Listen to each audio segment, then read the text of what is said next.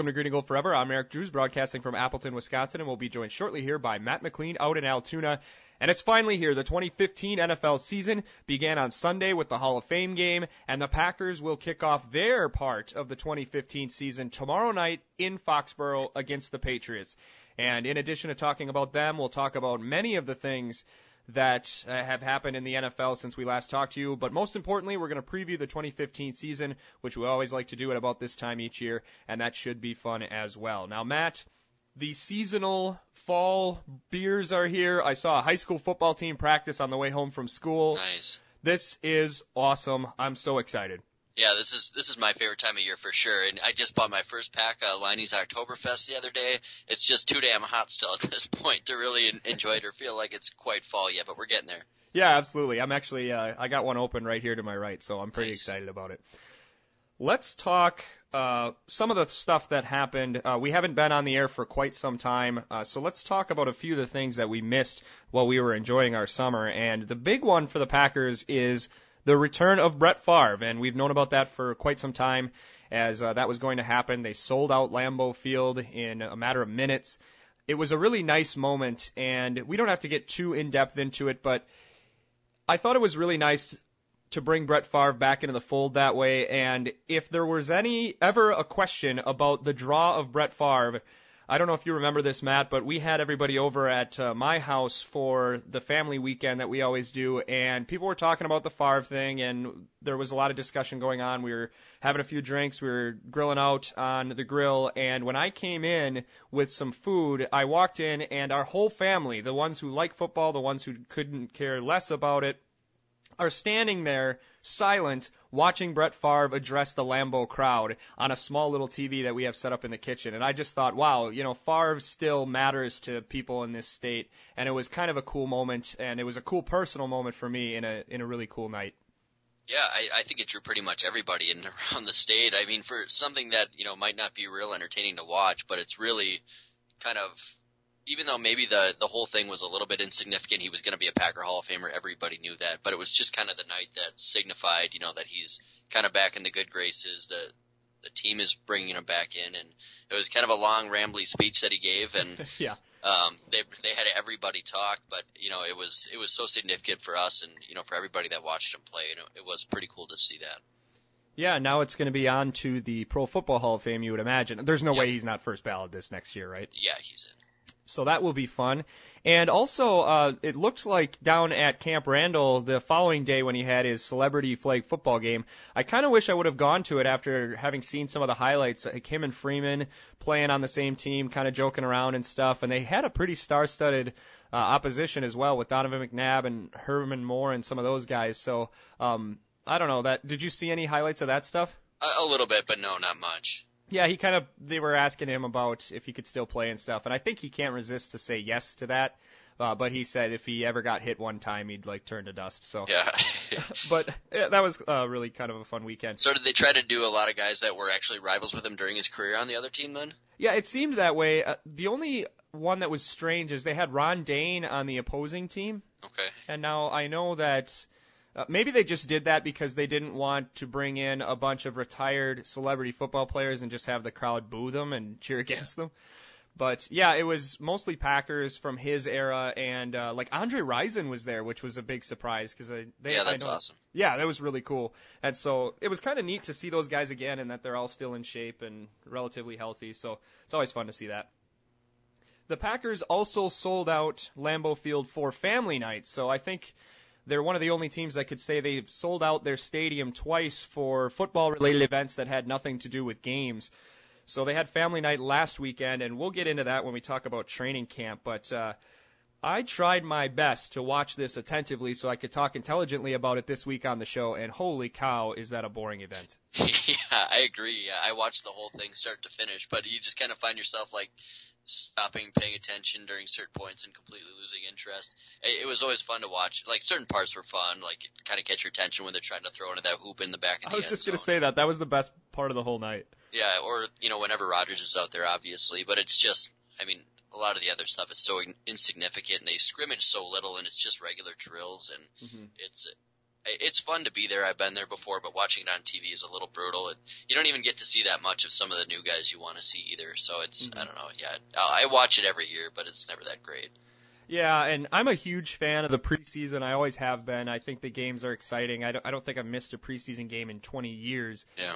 But family night and the people who are taking off of work to go sit and watch practice, they're a different breed of Packer fan than me. Uh, I, I'm not a part of the team. I'm not a coach. I don't know what they're trying to accomplish, so I don't get much out of saying, "Well, Brett Hundley sure ran over them red things real fast." You know, I'm I'm pretty excited, and oh man, that one time when when Quinten Rollins turned around was a little faster than when he turned around yesterday. Like I, I don't really know what fans get out of it other than maybe being a little starstruck at being that close to the players. Right. Yeah, I think so.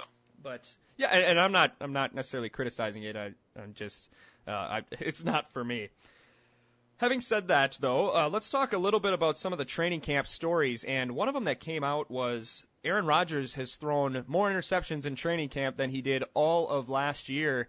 And I thought it was a really cool story that they released talking about how Aaron tends to take more chances in practice to see who's going to fight for the ball and who's going to win the one-on-one matchups. And so he said he'll throw to covered guys quite often to just test them and see if they have what it takes. And the thing that was very encouraging is that it sounds like a lot of our guys were winning them. Obviously, Randall Cobb and, and Jordy Nelson and uh, Davante Adams, who's having a huge camp by all reports, are winning their fair share. But it sounds like this young secondary is holding their own, which I think is encouraging on all fronts. Yeah, I agree. I, I think it's insignificant that he's throwing picks in practice. It's not like he's getting to the point where he's old enough where he's going to start regressing yet. so, and it's not like he just forgot how to play. It's I, I'm sure it's something like that, and he doesn't mind taking some chances. So, yeah. seeing that the DBs maybe being, hopefully being one of the better secondaries we've had in a while, maybe that's what's going on here instead of anything else. Mm-hmm. Um, you know, I think the back end of our receiving core might be a little weaker than it has been as well. That might have something to do with it, but mm-hmm. um, yeah, I, I don't I don't take any weight on this at all in terms of Rodgers, but it's nice to see for the secondary. Yeah, absolutely, and it's interesting you mentioned about the back end of the receiving core because people are talking like this is one of the strongest receiving cores we've ever had, and maybe one, two, three, it's debatable. We'll see how good Adams is. It's hard to compete with like 2011 and, and some of those years when uh, Greg Jennings was still in his prime and, and Donald Driver was still really good and all that. But you know, I wonder if one of those guys is gonna is kind of gonna solidify that fourth spot because yep. if you can't stay healthy with those top three, then all of a sudden it becomes kind of a, a need position, and there's a lot of there's still a lot of hype on Jeff Janis, and there's a lot of uh, uh, hype about Ty Montgomery, and and I know they have some other guys in camp, but yeah, it, I, I think that's definitely a position of strength, but yeah, only, just yeah. just more uncertainty, I mm-hmm. think, back there. Because I, I mean, Janis dropped a ball in, in Family Night, and we didn't get to see him much last year. And Montgomery looked really good as well in Family Night. That guy's jacked. Yeah. It, he looks like a running back. He didn't look that big in the draft highlight packages. Yeah, but I mean, more unproven, and and Abbrederis is is always hurt, and it's just you know you don't have a lot of proven um, ability from that position yet, so it's it's a little scary if somebody goes down in the top three, but I, I think they definitely could be very good. Yeah, is there any chance that Abbrederis makes this team? I mean, there's a chance, but I guess what is the likelihood? It seems like yeah, it's so he disappointing too because I think he could be pretty good if he plays, and I bet he probably signs on with somebody if he doesn't. But man, it's so frustrating. I mean, if you can't stay healthy, you can't make a team really. No, and I, I'd say there's a chance, but if if they're that deep back there and he's the one who's not playing, he's not going to make the team. Well, and there's one thing to not stay healthy. Like, I mean, there's been tons of guys over the years that haven't been able to stay healthy, and it's eventually cost them jobs. I mean, I'm thinking of guys like, you know, this is a slightly different case, but guys like Najeh Davenport, who when they played, they seemed really good, and but they were never healthy. But at least they got to play in some games and some preseason games. Abbrederis has gotten hurt in like initial practices each season. Yeah. He hasn't even had a chance to play in a family night, I don't think. Um, and but certainly not any preseason games. He got injured very early last year, and this year he got hurt in like the first hour of practice. um, so, and I know it's, a, a hard way thing. to make a team. Yeah, absolutely. And and it's not like he's this super brittle guy. I mean, they totally sounded like fluke things, but you feel for the guy. But you know, he's from Wisconsin. Uh, he he went to high school in Wautoma. I think everybody's cheering for him, especially in this area. But you know, I don't think the Packers take too much stock in that. the fans would like to see him on, but uh, you know, if he's not the guy, he's gone. Yeah, and it's not like he was some kind of world beater in college. I mean, had he been Larry Fitzgerald or something, he was just another guy. He was another a, a solid Badger who who played on some really good teams and was productive, but every probably 90% of Division 1 teams had a Jared Abbrederis. Mhm. So, we'll see what happens with him. I think the uh, biggest story in camp so far has been Clay Matthews and his sore knee, which is about all the description we've gotten from it. I think he returned to practice yesterday in kind of a limited role. Um, I don't know about you, Matt, and I, I don't want to overreact to this stuff, but because Clay Matthews has been injured almost the entire time that he's been here, it feels Yeah. like, and he's always played through it. But I think this defense is it has the potential, I think, to be a pretty good defense. After they put Clay in the middle, they were like a top five defense in all stats last year, but it's just a reminder of how fragile this defense is going to be. If 52 is healthy, they can be very good. If he's not, they might be terrible. Yeah, and I, I think this could be a very good defense, but I think maybe more than ever it's reliant on him. You know, similar to our offense. If if Rodgers isn't healthy, obviously they're a no go, and I think if he's not there, our defense is the same. I mean, the secondary is kind of unproven. The the defensive front has a couple of holes that you're kind of like, eh, with the starters you have there right now. You know, outside linebacker, maybe he, he's the glue that holds the whole thing together. So if he's not playing, they become a pretty average defense. Yeah, and average might be the Yeah, ceiling, strong. Yeah. and that's assuming that they don't have a major drop off in the secondary. And uh, hmm you know, the early returns are really good on the young guys, but you have to remember Casey Hayward is one of the veterans and he's hardly ever played outside. Yep. He's a fourth year guy who's played two seasons and hasn't had to really be out on an island isolated all alone. And there's some really good receivers in this division, so it'll be interesting to see how that plays out. That's obviously the the, the biggest storyline in camp. Yeah, think. it's scary for sure. I mean, you you kind of think and assume he'll play through it and he'll get back, but it's it's just stinks that he always seems to have something that is holding him back from being 100%. Yeah, you'd almost wonder if that guy ever felt good if he'd be, you know, the Yeah. best player in history. I wanted to ask this. Uh, I didn't want to go too in depth into training camp. There are plenty of other sources for that besides us. We're not sitting there watching it every day, and uh, it, you know, I, I can't speak for Matt, but if I was sitting there every day, I don't know if I'd make much sense of it anyways. Uh, you don't know exactly what they're trying to do, but I, I wanted to ask these two questions of you, and then I'll answer them myself. What do you want to see out of the Packers in training camp of the preseason that will make you feel better about the team going into the regular season? That's the Hmm. first question. One thing. Okay. Um.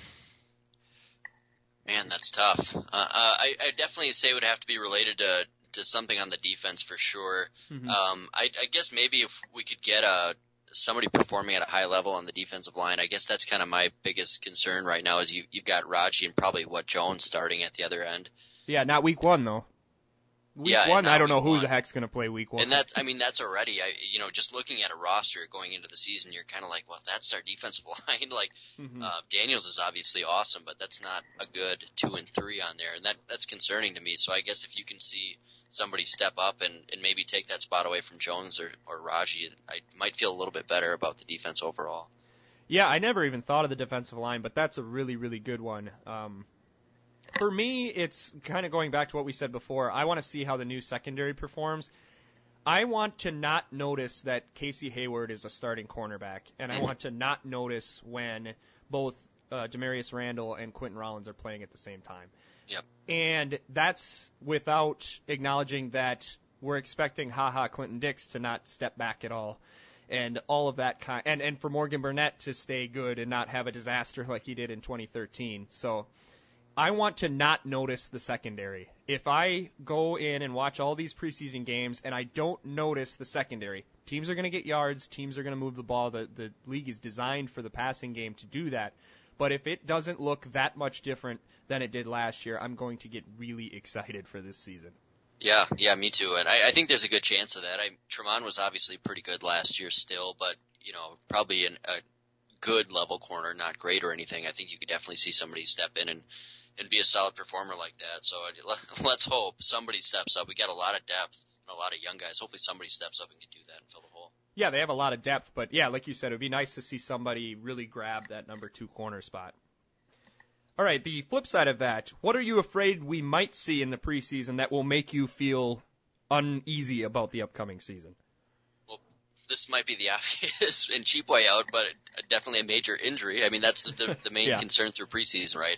So I, I guess as long as they can keep the major pieces healthy, every year you lose somebody in the preseason, it seems like, and if they can avoid it being somebody major, I, I guess that's the the main thing I'm concerned about. I guess in terms of production, I other than things we've already touched on a little bit, I'm not concerned with much in the offense at all. Mm-hmm. So I, I guess that that would have to be my answer for that one. Yeah, definitely an injury. Um, you know, it goes without saying Aaron Rodgers, of course, but if anything happens to Eddie Lacy, that's going to drastically yep. change this offense too and the offensive line. So obviously I'll I'll agree with that, but I'm going to bring up if the special teams is a disaster.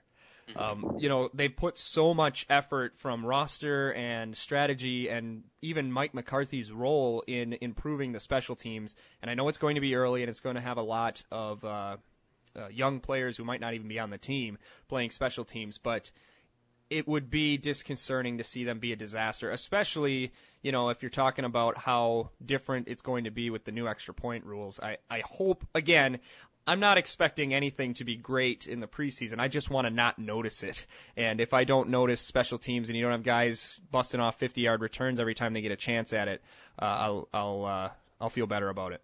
Well, and no Jarrett Bush this year, right? I mean, say oh, what yeah, you will about yeah. the guy, but I, I mean, he's been the leader on that special teams for almost ten years now. So that's because he was on steroids the whole time, according to report. yeah, maybe. And so, I mean, that's going to be a little bit of a change. I, they've got enough young athletic corners; they can probably find somebody who can do similar things. But I mean, it's been a guy who's been leading this that squad for so long. Yeah, that's a really good point. I kind of forgot about him, but totally. Uh, you had a what the own team considered a poor special teams last year, and that was with a guy who was one of the better special teams players in the entire league, and now he's mm. not there anymore. So I mentioned the Hall of Fame game, and one of the reasons why we had to have this podcast on Wednesday night instead of our normal Monday night is because I just couldn't bring myself to sit down and have a long conversation on Monday because of how exhilarated I still was on Monday after seeing the exciting 33 yard extra point that is supposed going to revolutionize the game, just make it so much more enjoyable. Uh, did you see either one of the two 33 yard extra points that looked exactly like regular extra in, points? In the Hall of Fame game? Yeah. Yeah, well, and this speaks to that as I didn't even, re- I was watching the game and I didn't even realize that was happening. I mean, I wasn't giving it my 100% attention, but I guess I didn't even, it didn't even catch my attention that they were kicking longer extra points. So no, I didn't notice. I did not notice the first one, and then the second one, it, it dawned on me, so I made a point to watch it, and I did notice that they allow the kicker to decide which hash mark he wants to kick off of. Okay. Which I'm assuming uh, assuming was a rule prior with the old extra points, but who in their right mind would put it on a hash mark from the two yard line? Right. But yeah, I don't know. It it's going to be interesting to see if people test it during the preseason. Um, Jim Caldwell actually said that he believes that there are going to be teams that are going to go for two every single time, and then he tried to stir the pot and say, and you know, the Detroit Lions might be one of them. I and Aaron Rodgers actually came out today and he said that he thinks that the new extra point goes against player safety, which it can't be right because that would mean that the NFL, the whole player safety movement is just a charade, and that can't possibly be true. And, and I didn't get it. I did see that, but I didn't get a chance to read the article. What was his point that that would be against player safety? I, I can't imagine it's a whole lot more dangerous. Basically, that it's a live ball after if you go for two, the ball is live and you can run it back. And so okay. he said that you're going to have a lot of plays where people are just throwing up hail marys and stuff, and which which probably will be less than that. Like the play Russell Wilson had in the NFC Championship game that fooled Ha Ha Clinton Dix, that probably won't happen with the new um, rules where you can run it back. So maybe it'll curtail that a little bit. But he's got a point. I mean, if you're a quarterback and you throw a pick, it's going to be a little bit of a free for all there. Mm-hmm. Um, so do you think he's right or or? Not? I don't know. I mean, how often do you throw picks on those? yeah, I mean, don't throw gonna... picks. It's your you have control of that. Yeah, I, I guess it's a, such a small percentage of them that that will happen. At first, they have to go for two, and then they have to throw an interception. So maybe like five extra times during the whole year will you have an interception run back, which happens during the course of a regular game anyways. So I think that's kind of a small percentage to be too concerned about. Yeah, and now that you mention it, that's been the rule in college football for like 30 years. And yeah, and I don't remember anybody getting killed on a a two point conversion interception run back at all. No, I uh, yeah, I think not. But uh, it'll be kind of cool to see what happens now, having accepted that this is really happening, and uh, I guess we'll see the when they instituted the two point conversion in 1994, you got a lot of really goofy scores where teams were going for two much more often than they would end up doing so as time went on. So I wonder if you'll see some of that this year. Oh, I did want to ask. Uh, the big thing that I think this is going to change is it's going to drastically affect home field advantage late in the season for indoor versus outdoor teams. And I think that if you're indoors, I I think the likelihood of you kicking an extra point indoors is going to be much much higher in the later sure. parts of the season than it is if you're in Foxborough or Lambeau. And I guess do you think that's going to be an advantage for the home team or a disadvantage because either way it kind of throws off the point spread? Yeah, it'll be interesting to see. That's a that's a good point. I guess I hadn't really thought of that because 33 yards is still so short. But if the weather's bad, that could really change things a lot. So uh, I'm I'm sure we'll see it have an effect. I guess it's hard to know exactly which way it'll go, but mm-hmm. I, I don't know. I, I, that's kind of hard to tell, but it it it'll be interesting to see for sure in the sloppy games. Yeah, I remember Adam Vinatieri saying right when they instituted the rule that he liked it for the simple reason that it made kickers much more valuable, and and good ones will be valuable if they can yeah. hit that 33 yarder every time. Okay, so a couple other things I want to talk about before we get to the season preview, and that is that crazy situation that happened with the New York Jets yesterday where I can't even remember his name, but some practice squad bum punched Geno Smith in the face, sucker punched him in the locker room. Geno's going to be out six to ten weeks, weeks, which is going to be anywhere between one and five games and perhaps longer. Um, and a lot of people have brought to the attention that there's been scuffles this week with Cam Newton and then the, the Skins, Redskins and Texans getting in a, a little bit of a pushing match. I thought I heard something about the Raiders and Cowboys, but I don't know if that was this year. I didn't see any footage of that one like I did the others. Um, I know this is a really special case, but wow, I, I can't even think of anything like this that's ever happened in uh, our time watching football. No, and there hasn't been. I, it it seems funny that it would happen to the Jets, but I think I, I don't know for really for like a plane ticket for six hundred bucks that, that that's what throws you over the edge like that is pretty crazy. But I think it probably does speak a little bit to Geno Smith and maybe his reputation in the locker room and, and things like that. Because can you imagine, no matter what Aaron Rodgers did, nobody would come up and punch him in the face, and nobody would let him get close. If if you yeah. were mad with Aaron Rodgers, you'd have five offensive linemen kicking the crap out of you.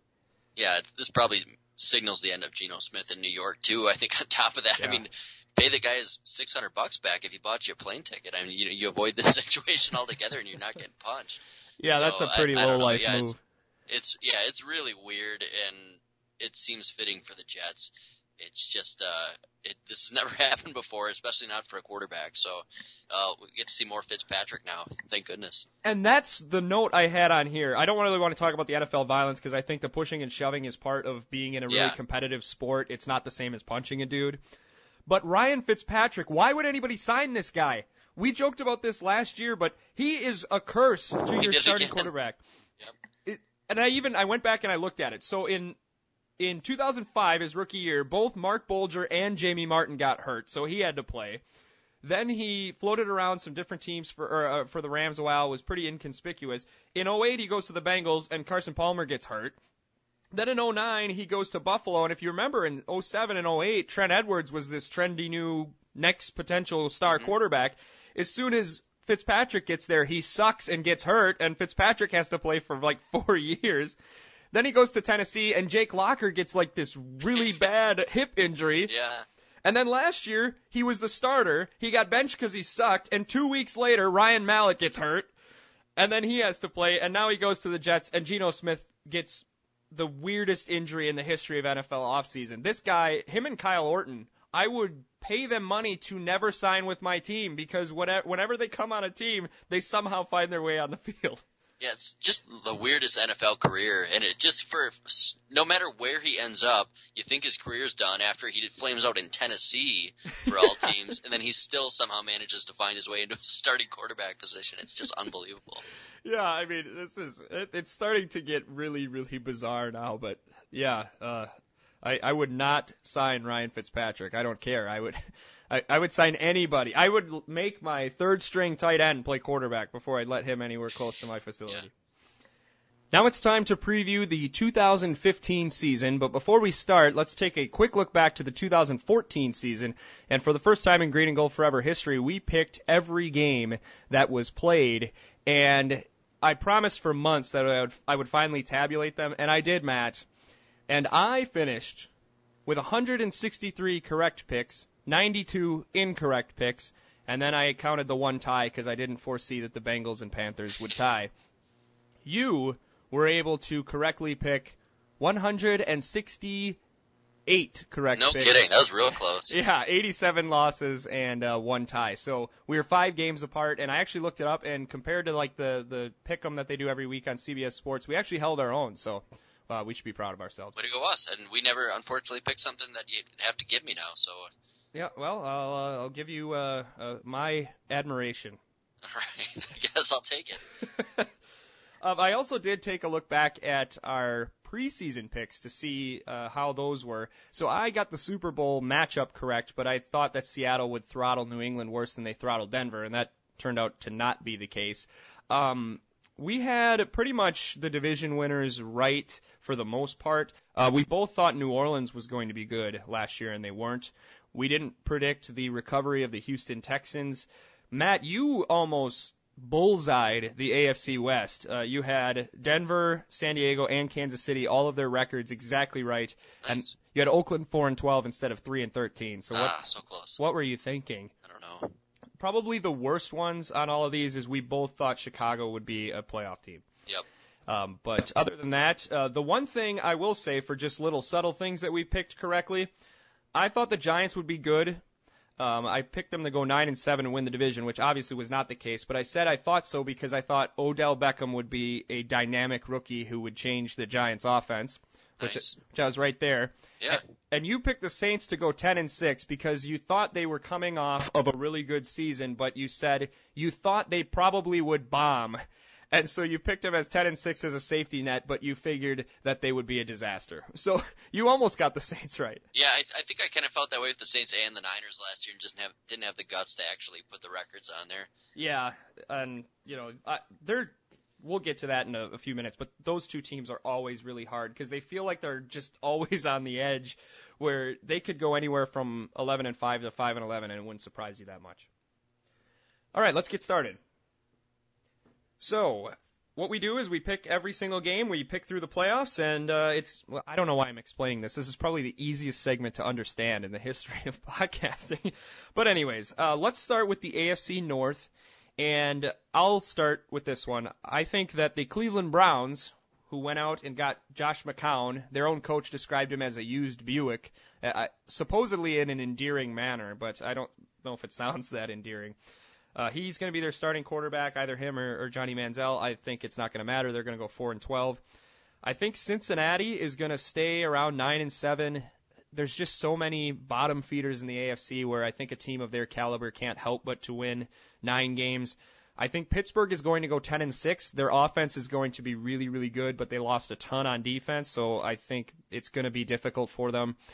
And I think Baltimore is going to go 11 and 5 just because I think they have the fewest weaknesses out of the teams in that division. Yeah, and I'm I'm pretty close with you there. Here, I've got uh, I've got Pittsburgh and Cincinnati at ten and six, and I have the Ravens winning the division at eleven and five. So I think it's going to be a dead heat between those teams, and I think they're all super even. Mm-hmm. Um, yeah, I'm a little concerned with the Steelers one because, like you said, I think that offense is going to be really good, but that defense is a little a little young and a little. Uh, they lost a lot, ex- inexperienced, and I think they still have uh, James Harrison starting at this point. I'm Yeah. pretty sure. And Uh, they and I lost Dick the LeBeau, too. Yeah, and I have the Browns at one and fifteen. I, that Ooh. defense might be enough to pull them out of a couple games, but their roster's just so terrible. Yeah. And for McCown and Manziel to be your your one and two at quarterback, I think you're just destined for disaster. I I have them as my worst team in the league, actually. So if you, if 1 and 15 is correct, who do you think they would beat without looking at their schedule? Yeah, and and this year, I actually, unlike years past, I actually went through and picked all the games Nice. throughout the season, uh, but I don't even remember. Who, I think I I think they played Tennessee or, or Jacksonville at some point, or I had them pulling off a game against somebody. I, I can't remember off the top of my head all the picks. I did them a few days ago. Looks like they host Tennessee in week two. that's they- probably. I'm sure that's the one I would have picked then. Okay, yeah, it, it, it certainly is possible. I've actually done that in the past, and I always get demoralized because I'm never close. Um, although I can't remember what year it was, but I picked almost everybody wrong, and then some random team like the 49ers I picked completely correct, like all Yeah. 16 games, but everybody else was a complete disaster. Yeah, I, I just wanted to do it because I feel like I, I've normally been pretty good about picking teams, but I, I feel like it's it's almost blind. Like I'll get into it later, but one of the teams that I thought might be pretty good this year was I thought Minnesota could maybe hang in, and I had them at six and ten after I picked all the games. It just kind of Sure. you know it accounts for the schedule a little bit more and everything. So I'm I'm hoping this works out for me. Yeah, and and why pick if there's not a chance you could be completely right? Yeah. Uh, like even when I pick blind, I still look at like the division rotation. But even when I pick blind, I still add up all the wins to see if they get to 256, so that theoretically I could be right completely. hmm okay, the AFC South I think is an incredibly easy division to pick. Uh, do you want to go first this time? Sure. Yep. I got this one, and I'm sure we're probably real close on this too. I think, um, you know, along with Cleveland, I think Jacksonville and Tennessee are probably the next worst teams in the league, and I've got them both at two and fourteen, maybe Wow. just beating up on each other a little bit. But again, th- these rosters are just abysmal.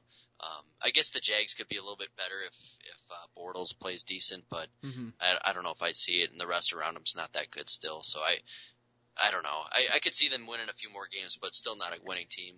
Um, I've got Houston with a nine and seven record. I think they could be pretty good this year. Just a, you know, kind of a question mark at quarterback, but I think that defense will be real good, uh, especially if Clowney's healthy. And then I have the Colts at an easy twelve and four division win.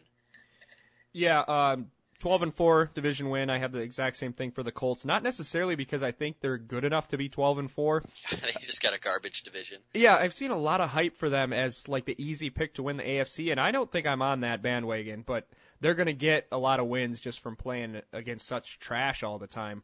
Mhm. I actually have Jacksonville being 4 and 12 and Tennessee being 6 and 10.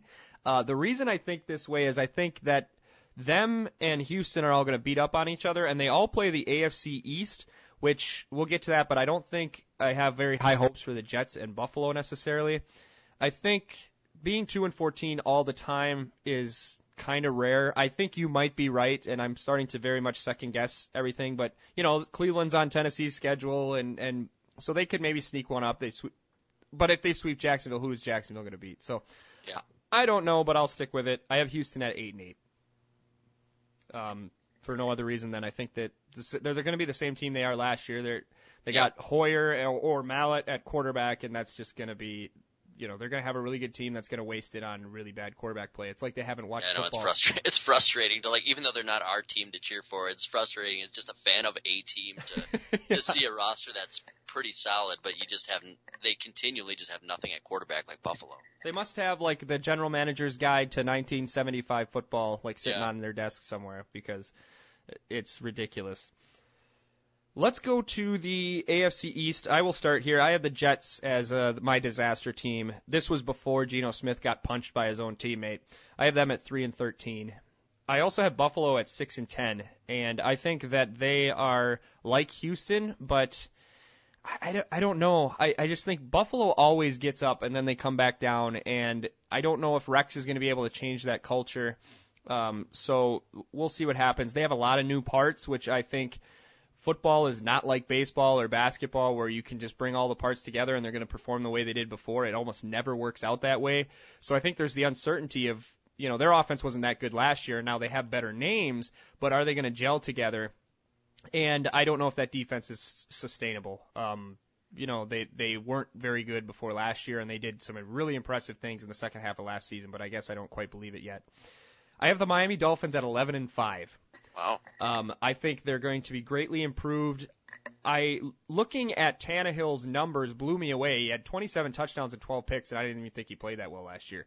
So I think if he's able to continue getting better, I think they have some nice pieces on offense, and I think that defense could be really good. They were really good last year before they got Ndamukong Suh, so I think that uh, they're going to be very good. And again, that was a schedule thing. They play the AFC South.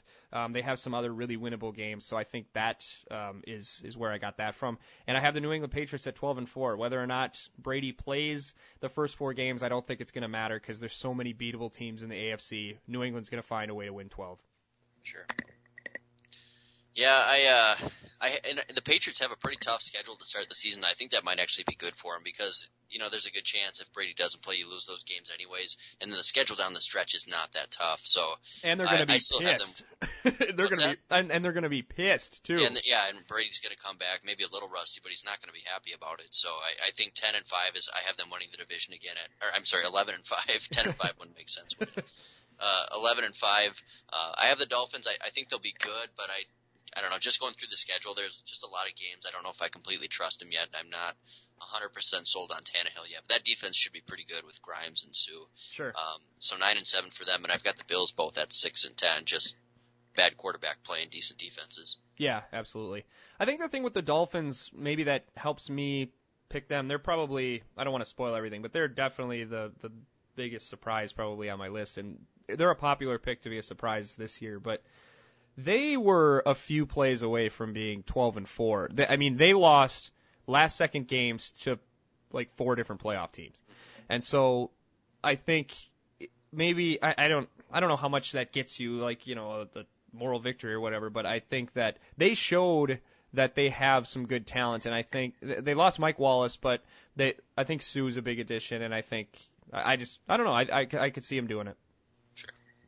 All right, the AFC West. You want to go first? Yep, absolutely. Uh, so I've, I've got a kind of a similar thing to my AFC North here. I think you've got a few teams that are pretty good. I don't think the Raiders are that bad. I've got them finishing last at seven and 9 mm-hmm. uh, I think they could be okay. Yeah. Uh, but I, that's a pretty tough division to fight through all three teams ahead of you to make it. So I've got uh, Chargers, Chiefs, and Broncos all tying at the top of it at ten and six. Um, I don't know. I just I think I I don't think this is really the way this division is going to play out.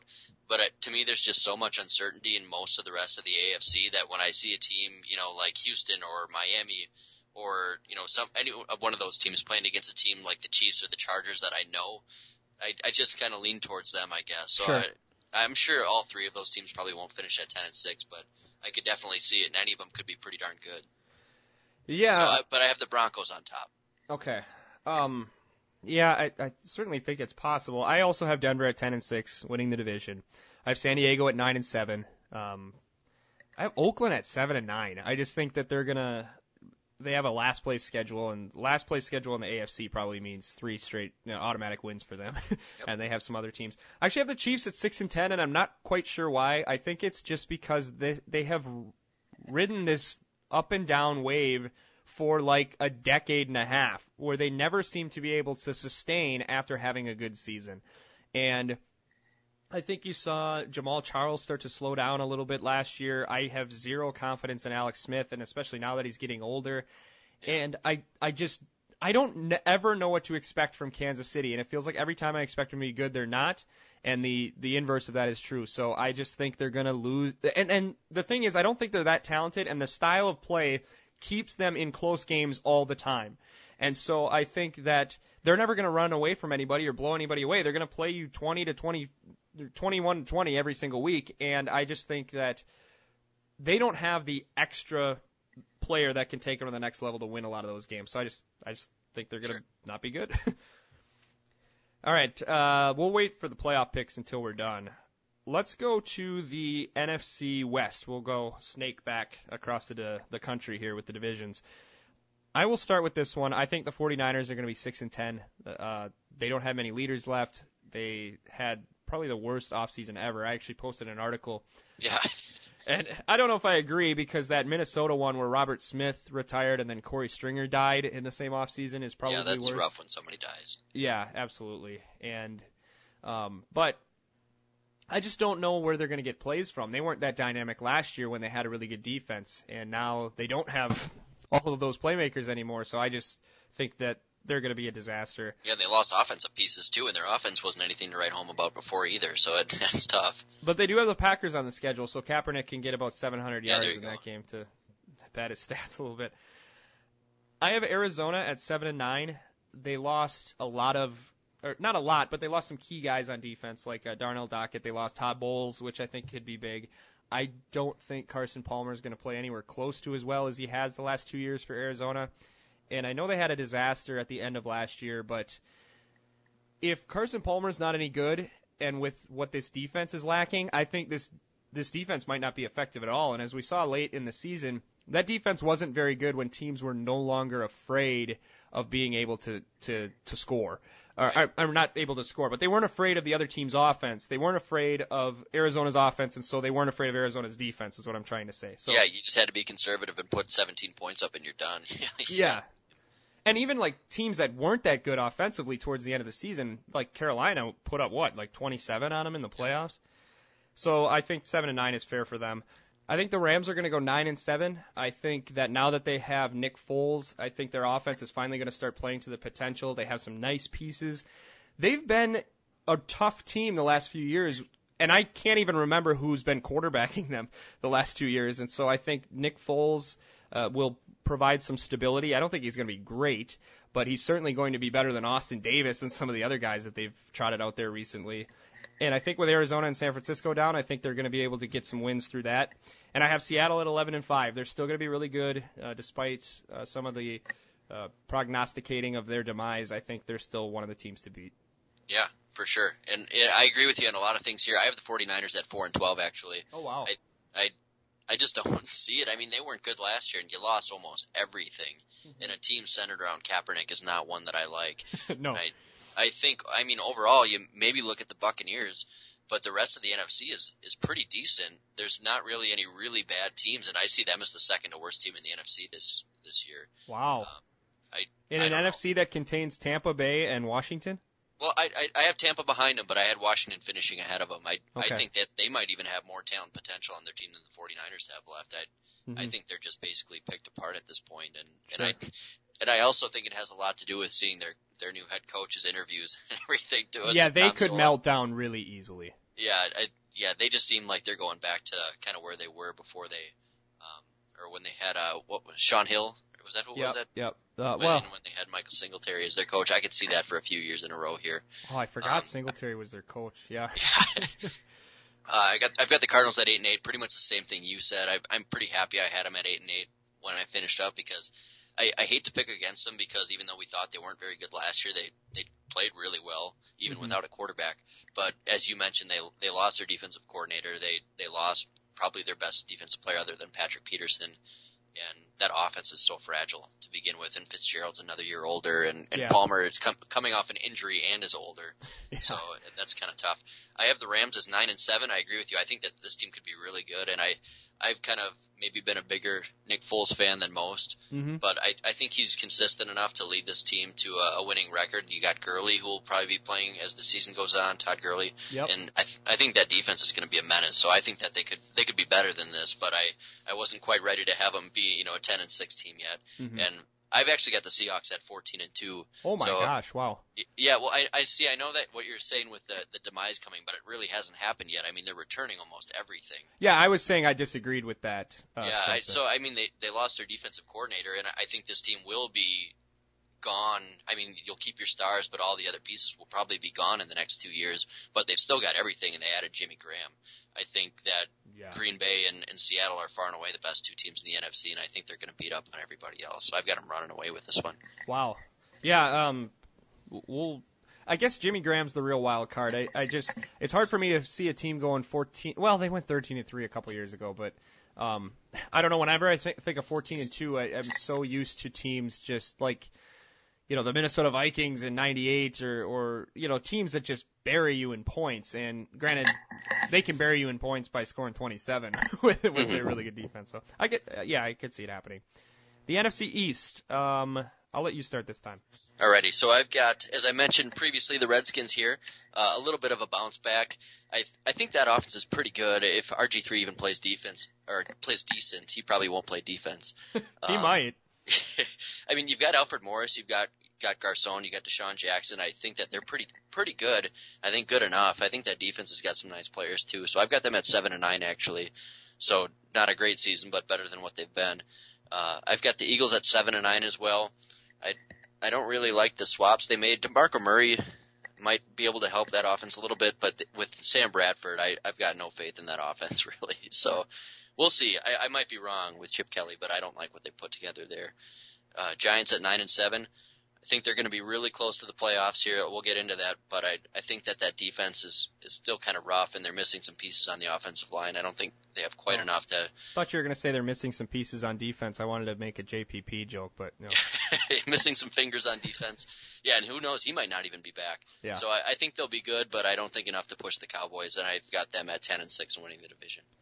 Yeah, um, I agree with a lot of what you've said there. I think Washington four and twelve. I think is fair. Uh, I, I agree. I think offensively they seem to have a lot of weapons, and I still will never give up on RG three. It seems like I, for some reason every time I think about him, I'm like, oh my gosh, they're gonna score 35 points, and they never do. They score like six. Yeah, I can't believe I had them with a better record than you. You're the biggest RG3 fan. Well, I, they are like the most tumultuous locker room. You just hear Yeah, about Jay Gruden. He talks about RG3 like he hates him. Yeah. It's like, how can that possibly work?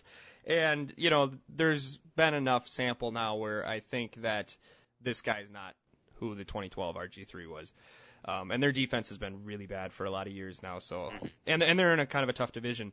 I have the Philadelphia Eagles at nine and seven, and that just goes because I think after seeing how well that offense played for a while with Mark Sanchez last year, I think Chip Kelly's system is is vi- viable in the NFL.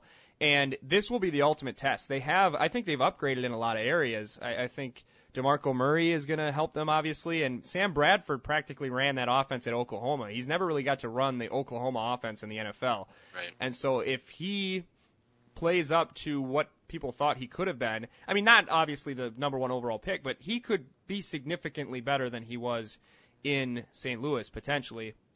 But the uncertainty involved is, is here, um, the nine and seven record, and this is my team that I think has the most disaster potential with how many new guys they have and how many accusations there's been by ex players about the kind of guy Chip Kelly is. If they start one and four, this team could just completely implode and be like two and fourteen, completely fall apart. They destroyed the chemistry in that locker room to try to upgrade these different positions. So it they are I think the most interesting team going into 2015. I can't wait Yeah, to absolutely. I think the Giants are going to be nine and seven for all the reasons that you said. Uh, I don't have much to add there. Uh, again, me as well, dangerously close to them being in the playoffs. And I have Dallas at ten and six. Uh, I think they overachieved last year at 12 and four. They had a really nice season last year, and there's people that are on that bandwagon again this year, but they're al- they- they're almost a lot of the same roster minus DeMarco Murray that they had last year. It's almost the same roster that went eight and eight three straight years too. Yeah, you, got just slightly worse, and and Witten and Romo are all a little bit older, so it's it's hard to imagine them being better than last year. Yeah, absolutely. But I think they can win their fair share of division games, so that's why I have them at 10 and 6. The AFC or uh, the NFC South, I think it's my turn to go first. I have Tampa Bay at 4 and 12. I think that just comes from them being in, in a bad division and I think they play I think they play the AFC East, so they can maybe beat the Jets and some stuff like that. But um, yeah, four and twelve seems fair. I, I guess I'm not as comfortable as you as picking the extremes, which they happen all the time, so I should be. But I guess I always just hedge my bets, and pretty much I never pick anybody to be worse than four and twelve or better than twelve and four. Yeah. But whatever. I have New Orleans at seven and nine. I think that their run as a viable playoff team is over. They have no Jimmy Graham. I think that it really bruised their ego when they had Sean Payton come back. And I think everybody thought they'd just go back to being a perennial playoff team. And then last year they really got knocked on their butts and were terrible in the Superdome. Uh, their whole mystique of what they done, they do well, being an unstoppable offensive team that kills teams in the Superdome outside of the Packer game, was pulverized last year. I don't think anybody will be afraid to go down in the Superdome anymore. No. And so I'm acknowledging they have some talent. So seven and nine. Atlanta eight and eight. I don't know why, because they're like a bland team. They got a they got a new coach with Dan Quinn, but eight and eight seems about right for them and their talent level. I have Carolina at ten and six. I don't necessarily like them that much, but I like them way better than the rest of their teams in their division. They might go six and zero in that division and then be average against everybody else. Sure. Yeah, and I, I'm pretty close in the picks. I, I'll alter it a little bit at the top, but I've got the Bucs at three and thirteen. I, I basically only like their receivers that had have some potential and size. I, I don't like Jameis Winston, I don't think he's going to have a very good year. I I just I can't until I see it trust somebody that threw that many picks in their senior year and in college against a bad conference Yeah. to come into the NFL and play well right away. At least he could have a good career, but I don't see it right away.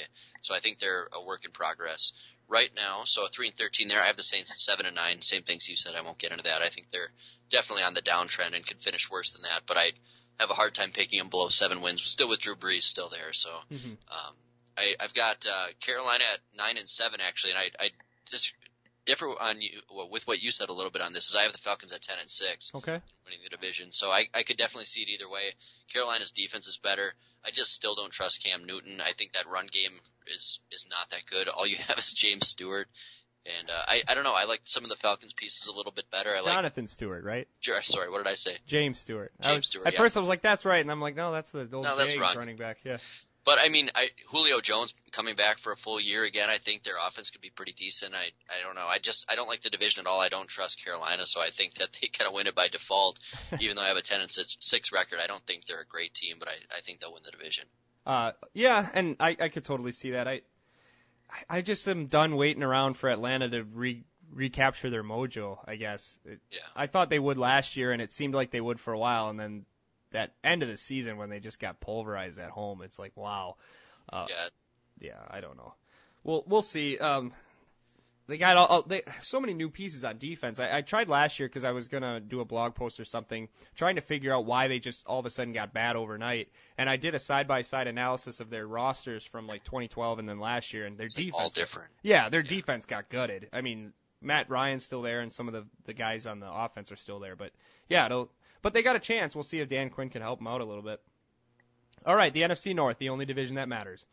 Um, I'll go first here, right, or you go first? I, I can go first. Okay. Yeah, I'm up here. So, um, I have surprisingly, as I kind of uh, foreshadowed before, I have Minnesota finishing last at six and ten.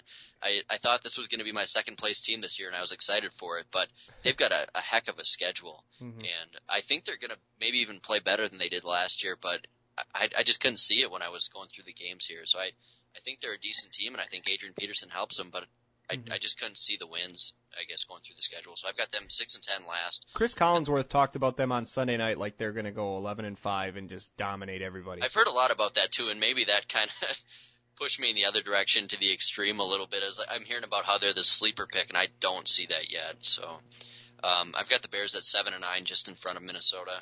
Uh, the Lions at eight and eight. I think the Packers run away with this division at thirteen and three. Uh, I'm quite similar to that. Um, I have Detroit or, and Chicago both at seven and nine. Uh, I think that their talent is good enough where they're going to steal some games, but I don't think they're anything special. And the, like you've mentioned man, many times, the NFC is pretty tough this year. I have Minnesota at eight and eight. I didn't look at the schedule as closely as you did, and so now I don't have that much confidence in that. The reason I picked eight and eight is I just feel like they're slightly better than Detroit and Chicago, and maybe they'll steal Yeah. some more games from them. But I'm not seeing what everybody else is seeing.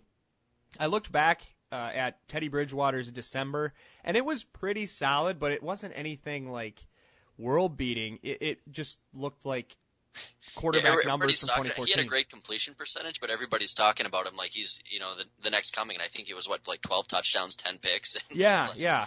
he I mean he played well, uh, you know, kind of conservative, but he played well. I I don't know if I see him blowing up to leading a team to a playoffs. Well, and that's the thing. He's the modern NFL quarterback.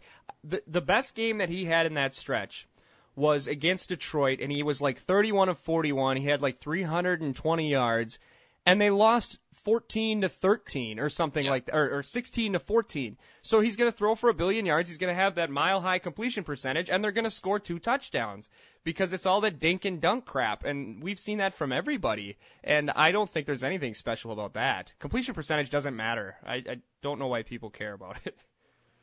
Chad Pennington had always super high completion percentage, and he'd throw a lot of four yard passes on third and five. So, you know, that's basically what it is.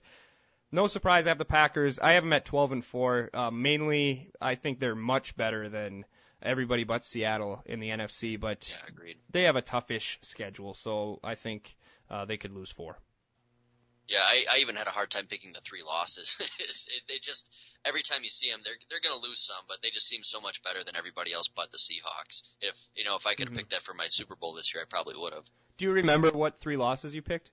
Uh, I know I had them losing to Seattle. Hmm. Um, I think I had them dropping a game to Detroit, and Detroit Yeah, I and uh. I forget what the other. They play the AFC West, right? Uh, yes. They yeah, play so at think I'm- Denver. Yeah, I, I think that's the other one I had them losing. Oh, I hope they don't lose to Seattle. I know it won't matter, but gosh, it would be so nice to get. Yeah. Okay, so let's go to the playoffs then. And uh, before we start picking the picks, let's just recap our seeds. Uh, I'll start. So I have I have the Indianapolis Colts as the one seed in the AFC because I think they'll beat New England head to head, either in Tom Brady's first or fifth game of the season. I have New England as the two seed. I have Denver, or I'm sorry, I have Baltimore as the three seed, and I have Denver as the four seed. Miami is the five seed opening up the playoffs at Denver, and then I have Pittsburgh as the six seed opening up at Baltimore, the uh, reciprocal of what happened last year in the playoffs. In the NFC, I have the Packers as the one seed. I have Seattle as the two seed. The three seed is Dallas. The four seed is Carolina. Uh, the five seed opening the playoffs at Carolina is the New York Giants, who I think will beat out Philadelphia by beating them on the last game of the season at the Meadowlands. And then I have St. Louis as my surprise playoff team at nine and seven opening at Dallas.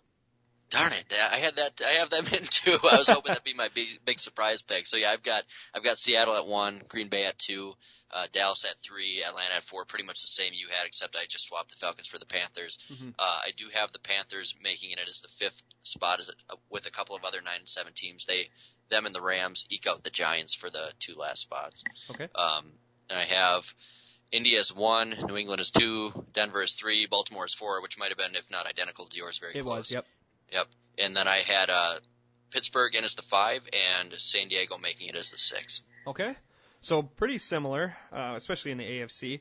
Yep. Let's start with the AFC playoffs. Um, should we do round by round, or should we just do the whole thing and then Yeah, might as well just go through. It'll be easier to remember it that way. Okay. So I have Baltimore beating Pittsburgh in the first round. I have Miami beating Denver in the first round. Wow. I have New England beating Baltimore, and then I have Miami beating Indianapolis. I, I just don't trust anybody on that Indy team. I feel like they're in for another generation of a quarterback who doesn't win in the playoffs, just with how recklessly Andrew Luck plays.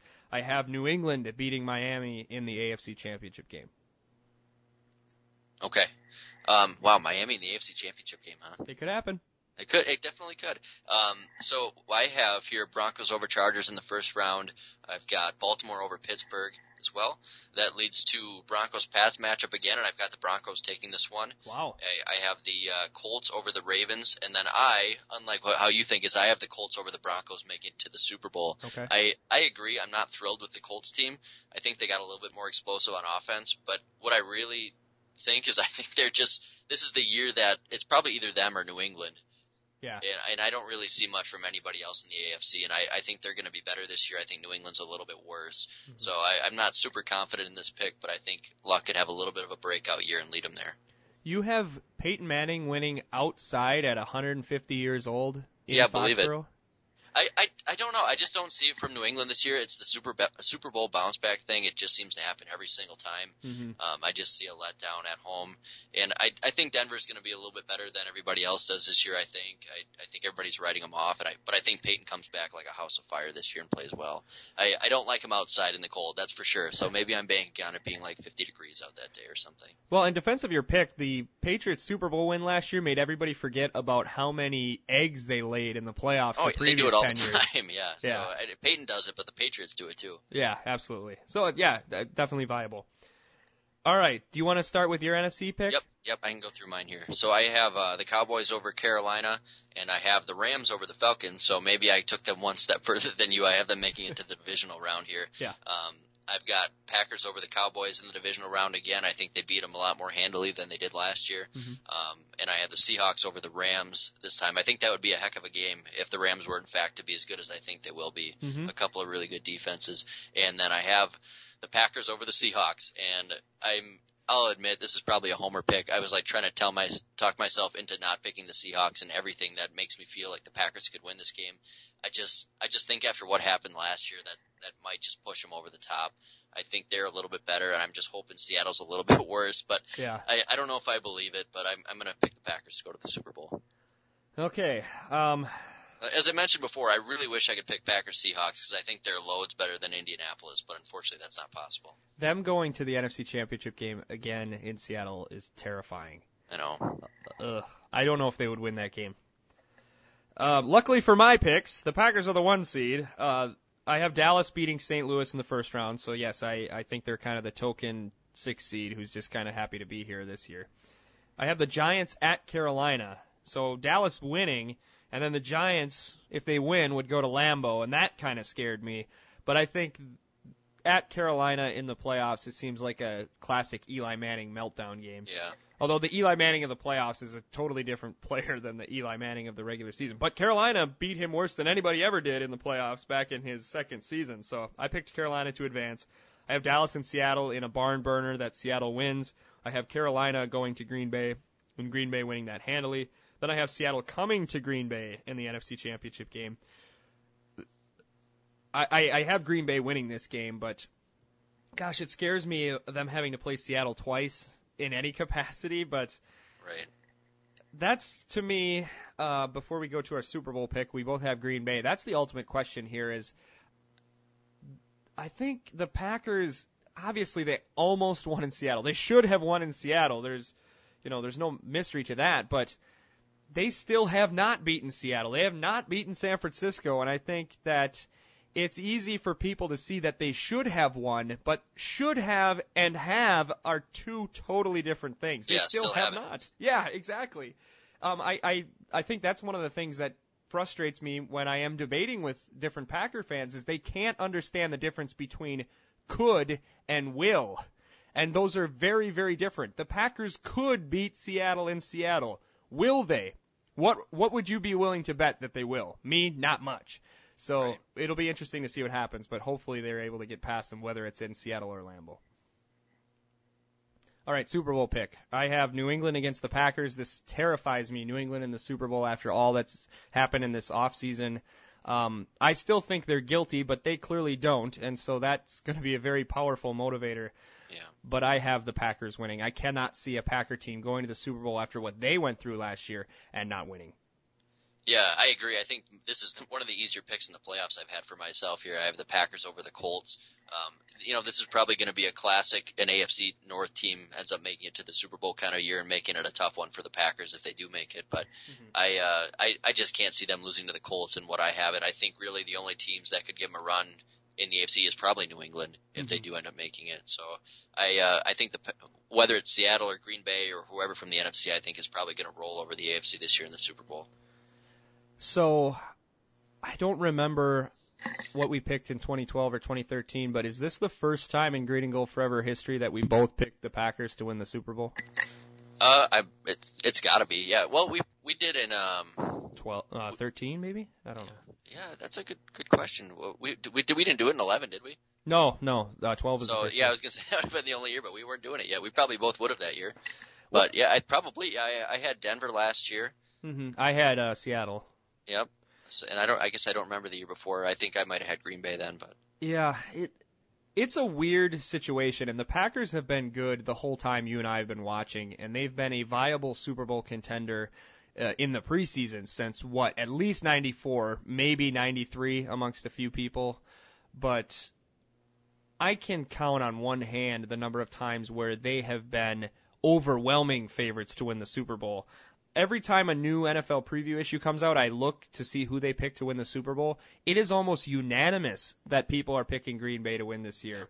And that has me excited, but it's also uh it's kind of I, don't want to say scary. I mean, it could be worse and um I'm just so antsy to see it happen. I really, I just want it to happen so bad, and I, I'm trying to gauge myself, and I want my, I, I want to let myself enjoy the season, knowing that it's still very likely they will not win the Super Bowl, and I want to still enjoy the year, and I've kind of come around to not trying to be all or nothing with the Packers after watching the Brewers be completely abysmal this year and Yeah. how crappy that is. I will take the Badgers losing in the Final Four and the Packers losing the NFC Championship game every year rather than have a team that loses a 100 games. right. Yeah, I, I, and I think we can enjoy. I think we'll enjoy it. I mean, they should be pretty dominant during the regular season, so that should be pretty fun. But I, yeah, like you said, I'm I'm not getting my hopes up. I I picked them to win it, but that Seattle's they're going to be in your way unless somebody can take them out for you, and I have low confidence in that. So until mm-hmm. I actually see that happen, or beat a team like I know San Francisco probably won't be there this year, but beat a team like that in the playoffs when it counts. I I'm not gonna get too excited until I see that. Yeah. But if if they beat Seattle and go to the Super Bowl, it's gonna be hard to hold back our enthusiasm. Well, and the thing about that too is that they might do it in week two, and then they'll have to do it again at the yeah. end of the season, which is a scary prospect. But oh, I just want to get this thing started, uh, and and we'll be able to do that tomorrow. Uh, Brady does Brady play tomorrow? Do you know about any of that? Um, I, I'm sure he probably won't, but he's eligible to play. Okay. And Matt Flynn got cut by them this week. Yep. So yeah, so I, Brady might actually then I guess, especially if he's if they only have one quarterback right now, I think so he might oh, yeah. actually because Garoppolo's the only guy in the roster. Yeah, I guess for a work standpoint, it might be helpful for Garoppolo to almost treat it like a start and play the whole yeah, thing. he would probably play throughout. But if he got hurt though, what do you do then if if they uphold the Brady suspension and then Garoppolo is hurt? I'm sure they'll sign somebody else probably really soon if they don't, but like tomorrow. But they're not going to have somebody ready to play tomorrow other than Garoppolo, probably. I bet you it'll be Kyle Orton. Yeah, probably. all right, so the Packer preseason starts tomorrow. Uh, we're all very excited. It should be a fun time. Uh, thanks everybody for listening and for uh, keeping in touch with the Facebook page and all that stuff over the long hiatus that we took. Um, we have an article that uh, I posted yesterday about the preseason. I don't know if you got a chance to see that, Matt, but uh, last year I was talking about how the preseason for the Packers has correlated well with how often they win in the preseason uh, and how often they win in the regular season. Has yeah, and it's true of the whole NFL for the last 36 seasons, which was kind of exciting. Wow, yeah, that is cool. I haven't got a chance to read it yet, but I will. Yeah, and basically, I'm not saying that you should go out and try to win preseason games. That would be foolish. But if you win in the preseason, it's a reflection of how good your overall team is. Something like 80 per, I think it's 79% of the teams that have won the Super Bowl since 1978 have won at least half of their preseason games. And only one team has lost all of their preseason games and won the Super Bowl, and that was the 82 Redskins. So it's kind of interesting. If you want to take a look at that, everybody go to the uh, website, greengoldforever.podbean.com. Um, also, you can follow us on Twitter at Green Gold Forever and uh, interact with us on the Facebook page. Search for Green and Gold Forever podcast on the Facebook page. And so I I guess I, I don't have a, a way to wrap this up. I'm very excited about the preseason and um, hopefully nobody gets hurt. I guess right. Yeah, that's right. Let's go. that's all, that's all we can uh, necessarily hope for. So, oh, I did want to mention this one thing that we uh, promised in our last episode and also on the Facebook page that we were going to do a top teams in NFL history, and we will get to that during the preseason. I promise. It'll be at the second half of a show, and uh, we'll just uh, talk about some of the best teams of all time. So it is coming. So if you're waiting for that, uh, it will be here eventually. So uh, for Matt in Altoona, I am Eric in Appleton. 2015 is here, and it's time for some football. Go Pack. Take care, everyone.